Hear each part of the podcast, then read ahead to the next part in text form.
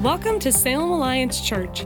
For more information about this podcast and other resources, please visit us at salemalliance.org. This week's message is by Jennifer Roth.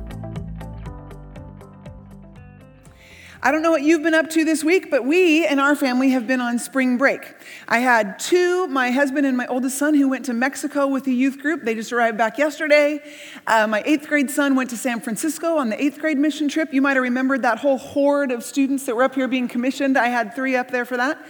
He got back Thursday, and while they were all away, my daughter and I took a girls' trip to Seattle. I will say we went the wrong way for the weather, but we had a lovely time in Seattle. So I don't know if any of you have been traveling or what your week has been like, but I am glad that you're here and glad that we're opening God's Word together. We are continuing in our series on Nehemiah from rubble to revival, and we'll be in uh, Nehemiah chapter 10 today. But before we dive into that, there's something else kind of important that we need to talk about because there's been something else going on, and that is the NCAA March Madness Final Four. I'm sorry if you're a Duck fan. I hate to see Oregon lose. Uh, championship coming up. In our family, basketball is a big deal. If you don't know what I'm talking about, I get that. Not everybody lives, eats, and breathes basketball like we do, but our extended family actually has a bracket competition every year about who wins the March Madness competition. And even before the college team started playing, there was a game that happened that was very important to us that I want to tell you about. And that's the 5A girls semifinal uh, in the championship tournament against Silverton and Corvallis. Now, I bleed orange for Silverton. That's just the way it is. Uh, and the Silverton Corvallis rivalry is quite a big deal if you bleed orange for Silverton because they're in league rivals. They have two games every year in league and a third if they make it to the playoffs. And last year, Silverton was 3 0 in that rivalry and won the state championship. This year, coming into this semifinal game, Silverton was 0 2 in the rivalry, and we were in the semifinal down in Corvallis. And the game went into not one, not two, but three overtimes. Triple overtime, massive rivalry. You can imagine the tension in the gym. And the thing was, Silverton could have won at the end of regulation. We were tied, we had the ball, we were holding it for the last minute, as teams do, and we dribbled it out of bounds. And Corvallis got the ball. They got to go down and make a shot at it. They missed. Whew, we didn't lose. We're into overtime. Other thing you need to know about this is that these teams are a de- defensive showdown. The score at the end of the first quarter was 11 to 4. Every basket is hard fought. So if you can go up by two, you can realistically hold that lead for the four minute overtime. Like, this is the kind of game it's been. So the crowd is living and dying over every point. End of first overtime. We've made a three pointer. We're up by three. There's 18 seconds left. We have the ball out of bounds. This game is all but over. And we mess up the inbounds pass. And they steal it and they make a quick three, and the buzzer goes off, and we're into the second overtime. End of the second overtime. Silverton has the ball, seven seconds left. They call a timeout, run it out of bounds play. They get their play off, they get it into the middle, they ride up, lay up, it goes in as the buzzer. It was amazing. We all jump up and down. And the ref says, no, it didn't get off before the buzzer. At this point, somebody in the Silverton stands throws their hat out onto the court, and a coach ran out and threw it back just as hard and just as fast, like, don't you dare cost us this game. so we head into the third overtime. Silverton makes a couple baskets. We get up by four. We can stall. We can delay. It's looking pretty good. They get a free throw. We're up by three. Corvallis gets the ball. They've got a last second shot at it, and they miss, and the buzzer goes off, and Silverton wins. Now, I want you to imagine with me for a minute the crowd. The crowd that I was a rabid participant in. There's a guy behind me who's been pacing the entire game. And when it gets too crazy, he paces out into the hall and then he comes back in and looks and there's agony on his face. And there's, a, there's a, a friend of mine beside me, and her niece is the one who made the three pointer in the first overtime. And she's on the phone with somebody who couldn't be at the game, and she's like, Maggie just made a three and we can win the game. And and, and there's a woman in front of me who's got her phone out and she's just keeping really calm because you know when you video, you don't want to be saying anything. You all know that, right? And so she's like live streaming it to Facebook, and, and you just watch the postures and the facial expressions. I mean, me, I'm just like, duh, you're, just, you're agonizing every play and every, and you're just so close and yet so far. And almost there, but not quite. And you know, had Silverton won at the end of regulation, we would have cheered. Had we won at the end of the first overtime, we, we would have probably jumped and cheered. If we had won at the end of the second overtime, we probably would have screamed and jumped and cheered. I did scream and jump and cheer, and then that ref went, No, it's off. But when we won at the end of the third overtime, we wept. We hugged. We cried. We fell into our seats and went, Oh my goodness, it's over. And then we had to drive home from Corvallis. It's like, I hope none of us get in a wreck on the way home with the adrenaline just like coursing through our veins. These agonizing experiences of repeated failure and so close but so far. And as we open up to Nehemiah 10, I know it's kind of a stretch, but as I read this, I think this is where the people are at. These are people who, many of them were born into exile because the nation of Israel failed to follow God. They've been allowed to come back. They've rebuilt the temple, they've resettled Jerusalem, they've rebuilt the wall, and now they're looking to rebuild their lives according to the word of God and according to the law. And so last week we heard Steve talk about how they asked their leaders to read the book of the law to them. And as they read the book of the law to them, the people wept. They cried because they saw how far they had come and how much they had missed the mark of following God's law. And yet in that weeping, Nehemiah came and he said, No, this is not a day for condemnation. This is not a day for weeping. This is a day for celebration because we can choose to turn and follow this law again. And so the people went home and they prepared feasts and they celebrated. As a matter of fact, they celebrated one of the ancient festivals, and it says they celebrated as it had not been done since the time of Joshua. So, do you hear these emotional reactions to the repeated failure of their ancestors, the, the weeping and the celebrating? It says that they stood for three hours and listened to the law, and then they stayed for another three hours and confessed their sins and worshiped God. These were people who were feeling that agonizing reality of the repeated failure of their people. When you look at Nehemiah 9, they rehearsed the history of their people.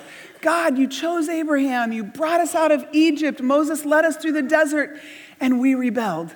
And yet you did not abandon us and you brought us into the promised land. And once you settled us there, we turned to evil again. And you know, if you've ever wrestled with your own ability to follow God wholeheartedly, if you've ever wrestled with that agonizing, repeated failure of so close but not quite, Nehemiah 9, read Nehemiah 9 over and over and over again as it shows us. It says, you are a God of forgiveness, gracious and merciful, slow to become angry, and rich in unfailing love. You did not abandon them. And back and forth, you did not abandon, but we sinned. And we know the story. They ended up in exile because they failed to follow God, and now they're back and they long to follow Him. And the question that I want to look at today is this What do we do when we notice that we have drifted from God? What do we do when we notice that we have drifted from God? We're going to read what this community of people did when they noticed how much they had drifted from God in Nehemiah chapter 10. It's on page 785 of the Bible that's in front of you in the pew if you want to follow along. And I'm actually going to start reading in the last verse of chapter 9. The people responded, In view of all this, all this agonizing repeated failure, we are making a solemn promise and putting it in writing. On this sealed document are the names of our leaders, and Levites, and priests. The document was ratified and sealed with the following names. And there's a long list of names the governor, some priests, some Levites. And picking up in verse 28, then the rest of the people, the priests, Levites, gatekeepers, singers, temple servants, and all who had separated themselves from the pagan people of the land in order to obey the law of God, together with their wives, sons, daughters, and all who were old enough to understand, joined their leaders and bound themselves with an oath they swore a curse on themselves if they failed to obey the law of God as issued by his servant Moses. They solemnly promised to carefully follow all the commands, regulations, and decrees of the Lord our God. This people who had returned, who had been building the temple, who had been resettling the town, who had been building the wall, they had already been engaged in returning to God, make this statement of our lives are going to be wholeheartedly recommitted. They embraced the word of the Lord and they committed to live by his law. They did the best they knew how with everything in them. If you listen to this, they made a solemn promise and bound themselves by an oath they put it in writing and sealed the document with the signatures of the important people. They made it as legal as they knew how to make it. They swore curses on themselves if they failed to obey God. With everything in them, with everything they knew how, they made a wholehearted recommitment to follow God by embracing His word and by living according to His law. So, how do we when we've noticed that we have drifted from God, make a wholehearted commitment to follow God. Does it look the same as the wholehearted commitment that the Israelites made to embrace His word and to live according to His law? One of the things that we do as students of God's Word when we're studying, especially if it's a narrative passage like this, and we see a truth jump out at us like this, that, that we are called to wholeheartedly recommit to God whenever we notice we've drifted away from Him, is we need to take that truth that we can see in the story and we need to lift it up onto a timeline and we need to move that forward into 2017 and bring that same truth down and say, okay, what does it look like to wholeheartedly recommit to following God in 2017? What has happened along this timeline that might change how that looks here? What is the application to you and I today with this passage? And there are two very important things that happen along this timeline that impact how we answer that question. How do you and I wholeheartedly recommit when we realize that we've drifted away from God? The first one is what we call the 400 silent years. So, Ezra, Nehemiah, and Esther are likely the final chronological stories written in the Old Testament. And then from the years that they were written until the time that the New Testament was written, there's what we call the 400 silent years. God was still present, He was still with His people, but there were no recorded prophets. And during those 400 years, all we can know is that these people who in Nehemiah said with everything they had in them they were going to embrace God's word and follow his law were doing the best they knew how to do just that. And when the curtain opens on the New Testament and we see the results of how they did doing the best they knew how in those 400 silent years, we find that they have drifted into a works based religion. They have drifted into a place where it is rigid, it is legalistic, it is angry, and it is arrogant. The Pharisees have added 613 new laws and rules for the people to have to live by than what God had written in His Word. And so we see that when we are left to ourselves to do the best that we can as people who long to follow God, it's not enough. We can't do it. We'll, we'll drift one way or the other. And these people drifted into a rigid, legalistic, works based righteousness married to their behavior rather than married to their Savior. The second thing we see on that timeline then is as a result of the reality that we as humankind, even doing the best we can to follow the law that God set, can't do it, is that Jesus came. Because God knew we couldn't do it. And at just the right time, He sent His Son. And Jesus came and He demonstrated what a life full of faith, dependent on the Father, looked like, dependent on the Holy Spirit looked like. And then He died for our sin and he rose again. And he rescued us from this body of sin. And he rescued us from the fact that we can't live according to the law. If you look at the covenant that the Israelites were living under at the time of their recommitment to God, I would call it the obey and trust covenant. The Old Testament is full of if then statements. If you obey me, then I will provide for you, be present with you, protect you. If then you obey, then you can trust what I will do as God. We see it clearly in Leviticus 18:5. If you obey my decrees and my regulations, you will find life through them. I am the Lord. Do you hear it? The if then, obey, then trust. If you obey, then you will find life. The Old Testament covenant was an obey and trust covenant. And yet, that is not the covenant that you and I live under.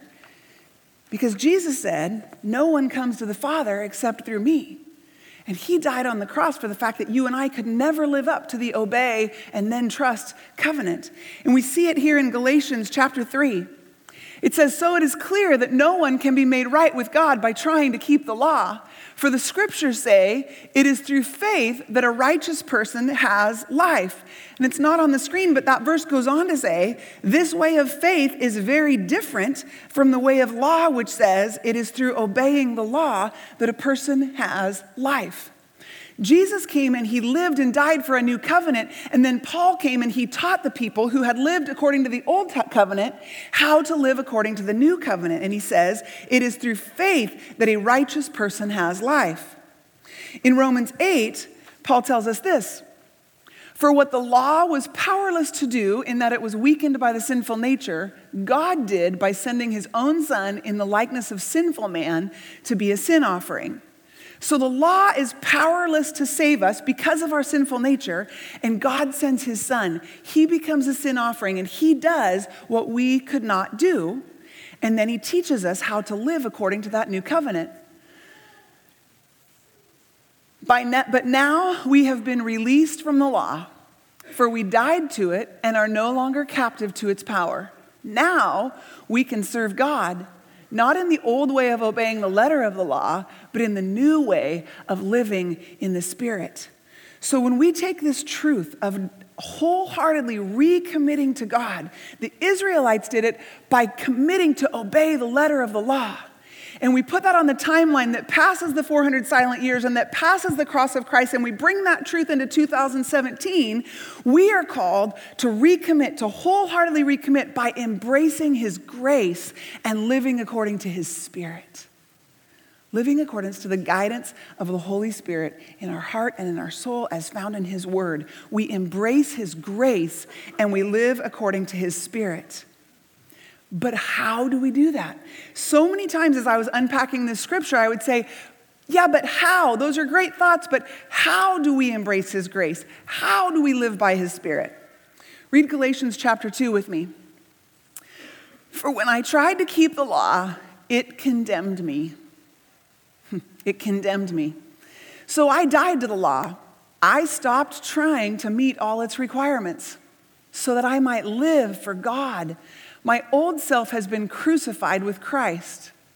It is no longer I who live, but Christ lives in me. So I live in this earthly body by trusting in the Son of God, who loved me and gave himself for me.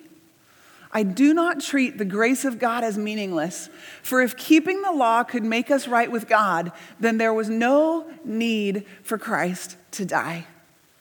There was no need for Christ to die if keeping the law could have been enough but it wasn't. And so I live in this earthly body by trusting in the Son of God.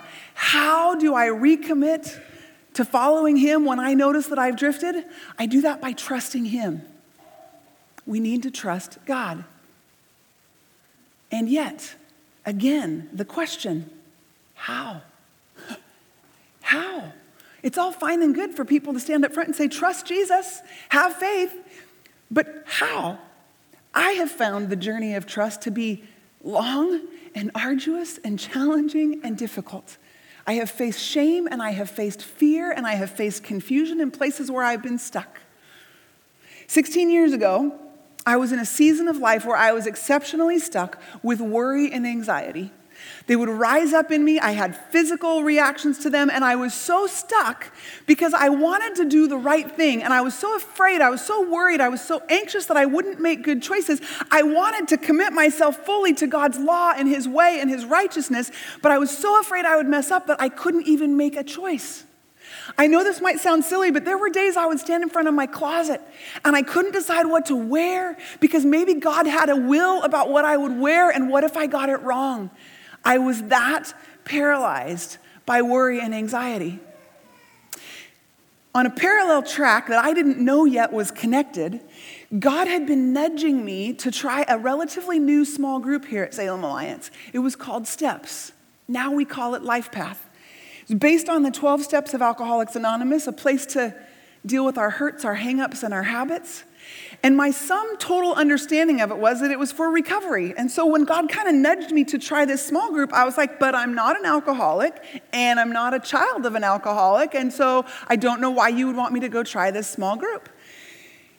And meanwhile, I still have this trust issue going on in my head, and I'm starting to talk with friends about it.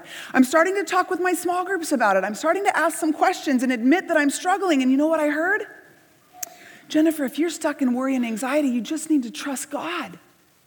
You just need to have more faith. And I would say, Are you not hearing me? I have been a Christ follower for over 25 years, and I don't know how to let the truth of this word impact the reality of my day to day life where I can't get dressed because I'm afraid I might make a mistake. And I was so ashamed of the fact that I didn't know how to trust God. And I was so scared of the reality that after following Christ for 25 years, friends, I grew up in the church. I went to all the camps, I went to all the retreats, I went to all the youth groups and the mission trips, and I volunteered and I became a leader and I became a teacher. And by the time these truths were rising up in my life, I had not just been a Christ follower, but I had been an involved, fully devoted Christ follower for 25 years. And I did didn't know how to trust God enough to quit worrying about what I was putting on in the morning. And this still small voice said, Try Life Path. Try Life Path. So I finally obeyed. I went to the first meeting. I thought something resonated in my soul, and I thought, okay, this is something I'm going to try. And I got my book, and it was about the 12 steps. And I took my book home and I read the first chapter, and I had an epiphany an aha moment that began the process of changing my world. Have you ever had somebody put words to something that you've not been able to quite wrap your brain around? And just the vocabulary gave you the ability to, to anchor something that you hadn't been able to figure out yet? And this author talked about worry. And he talked about worry being when we wrap the hands of our mind around something and that we need to let go with the hands of our mind to stop worrying. And I went, that's it. If I'm holding a ball and you tell me to let it go, to drop it, my brain knows what signals to send to my hands to drop the ball. But if you tell me, because I'm worrying, to let go with the hands of my mind of that worry, to drop it, to release it to God, to trust Him, my brain doesn't know what signals to send to my soul to let go with the hands of my mind. It was such an epiphany that I came back and I shared with my group that week. I know I should trust Jesus, and this is where I'm stuck, and I've been so confused, but the hands of my mind and a ball and I'm brain and did it. I got so worked up about it. My leader interrupted me. She interrupted me and she said, Jennifer, so is what you're saying that you're powerless? I said, Yeah, I'm powerless because I've just been stuck for so long and this has been so confusing. And people tell me I should trust God, but I can't trust God and I should be. I've 25 years. And she interrupted me a second time. And she said, Jennifer, that's all we're doing tonight. This is step one to admit that we're powerless over our human condition and that our lives have become unmanageable. Can you admit that? I said, Yeah, I can. She said, That's it. And I cannot explain to you the freedom of that moment of sitting with a group of people who knew that I was a Christ follower and were okay with me just saying, I don't know how to trust God. And that's all. We're going to take baby steps together as a group to take the next step. But right now, just one step at a time, we're just admitting that we're powerless. And I'm like, I can do that. And gradually, over the months of that course, and we took baby step after baby step, I began to find my way out of the stuck swamp of my own inability to trust God. Our lead pastor at the time, Morris Dirk, summarized these steps, and his summary of that first step was I can't. I can't. For me, what that looked like was I can't quit worrying by trying harder to quit worrying. I can't silence the condemning voice of perfectionism that rises up in my head. I can't stop the jealousies and the judgments that rise unbidden in me. And still, I'm ashamed to admit that I can't control my compulsive behaviors that lead towards distraction and diversion instead of dealing with what is real in my life. And oh, the joy and the grace and the freedom to realize that there is actually biblical foundational truth behind this belief, this statement of I can't. Listen to it from Romans chapter 3. No one is righteous, not even one. I can't. From Romans 5, when we were utterly helpless, Christ came at just the right time and died for us sinners. Utterly helpless. That's in the Bible. Do you hear the I can't in that? We were utterly helpless. I can't. And the journey for me of learning to trust God had to start with the awareness that with all of my trying and striving and wanting to figure it out and be a good Christian and all the things I'd learned about reading the Bible more and praying more and joining a small group and coming to church more often, those are all fabulous practices that will bear fruit in our lives, but not if they're born out of our desire to prove that we are okay and that we have what it takes and that we can live according to the law that no one can live according to. And so the second step then is, but God can. That's the beauty in this. Ephesians tells us that God saved you by his grace when you believed. Matthew 19 tells us that nothing is impossible for God. Romans 8 tells us that nothing can separate us from His love. He is our refuge. He is our wisdom. He is our strength. He is our Redeemer. He is our everything we could ever possibly need. I can't. And that final awareness leads me into the beautiful awareness of, but God can. You know, some of us struggle to believe the I can't. Some of us struggle to believe that God can. Sometimes we need to pause in this place and actually examine our heart. Maybe you're like me and you've come to church a long time and you're like, well, yeah, of course God can. But when you really get down to it, do you really believe that God can intersect the reality of your daily life? That difficult boss, that breaking apart marriage, that place where your priorities have strayed away from where they want them, you want them to be, that over busyness that distracts you, that addiction or pornography or adultery, these ways that we drift from God, whether they seem small or they seem be, big, they are agonizingly repeated. And when we drift from God, how do we in this new covenant wholeheartedly recommit to following Him? It's by embracing His grace and living according to His Spirit by trusting Him with the I can't, the God can, and then the third step, I'll let Him. I'll let Him. When I finally came to grips with the fact that I could not measure up to God's standard, and that God had done it all for me. And I truly believed in my heart of hearts that He was enough to restore my life to sanity. The next step is to say, I will turn my life and my will over to Him. I will let Him. We see this in Scripture in Romans 12. Therefore, I urge you, brothers, in view of God's mercy, to offer your bodies as a living sacrifice, holy and pleasing to God. This is your spiritual act of worship. Do not be conformed any longer to the patterns of this world, but be transformed by the renewing of your mind. And then you will be able to test and approve what God's will is his good, pleasing, and perfect will. This, this step of I will let him is a step of full surrender. It's a step, if you will, theologically, we call it sanctification. It's being made more and more and more into the image and likeness of Christ so that we reflect his character and his nature to the world around us. We are being sanctified. Hebrews tells us that God is making perfect those who have been made holy. Isn't that fascinating? You and I have been made holy by the blood of Jesus on the cross. We are already washed pure. We are white as snow. We have been made holy by the work of Jesus. We are redeemed, and yet God is still making us perfect because we are living in this broken world where we still have free will and we still drift away from God's plan and purpose in our life. I can't, God can, I'll let Him. This covenant turned on its head from an obey and trust covenant to a trust and obey covenant. Yes, we are still called to obey. When we wholeheartedly recommit to God, obedience has to be a part of that. But the obedience flows out of the trust that He has already done all the work, and that none of our obedience has anything to do with our eternal place with Him, with our identity and who we are as His children, but our obedience has everything to do with flowing out of the place that we trust Him. We trust His goodness for us, we trust His purposes for us. We used to sing a song that um, says, He rules with wisdom and power and love. God is wise enough to know everything that you and I need. He is powerful enough to do whatever it takes for those needs. And He is loving enough that whatever He does is for our good. This is the God that we trust.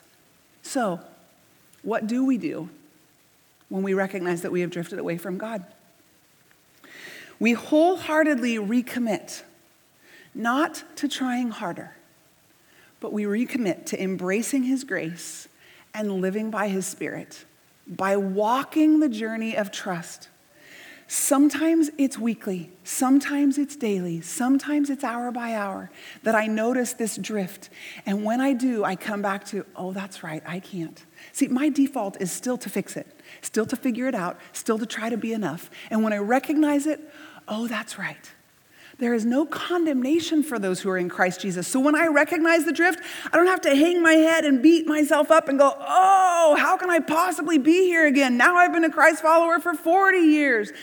That's not the response God's looking for when we recognize drift. It's like Nehemiah said this is not a time to weep, this is a time to celebrate. God has gently gotten our attention, He has showed us the drift, and He's inviting us to wholeheartedly recommit by embracing His grace and walking according to His Spirit. That journey of trust with the I can't, God can, I'll let Him. Let's pray.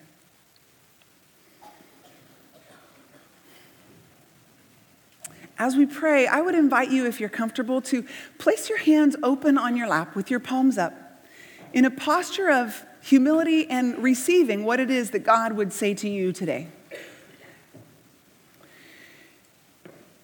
Father, we are your beloved children. We are here in this building today because we want to follow you. And yet we have a sin nature and a free will, and we drift from you.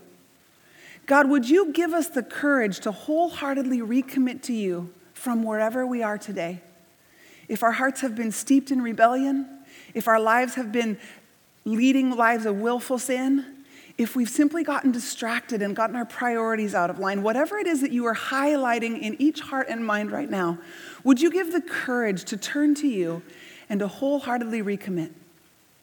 And if that means an acknowledgement that I can't, I pray that you would give each individual in here that freedom of recognizing that there is an amazing peace that comes with admitting that we are not enough in and of ourselves. And Lord, if the, if the journey today brings someone right, right face to face with the I that God can, would you give each person here an experience of your faithfulness in such a way that it builds a foundation of faith in their life, that more and more they grow to know that no matter what the issue is on any given day, you are able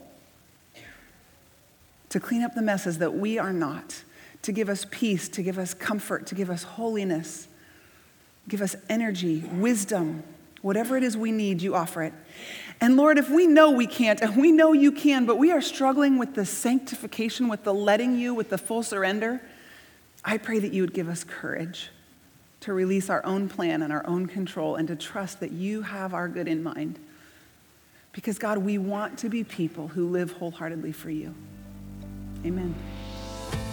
Salem Alliance Church is a community of Jesus followers located in downtown Salem, Oregon and we are passionate about our city being a city at peace with God.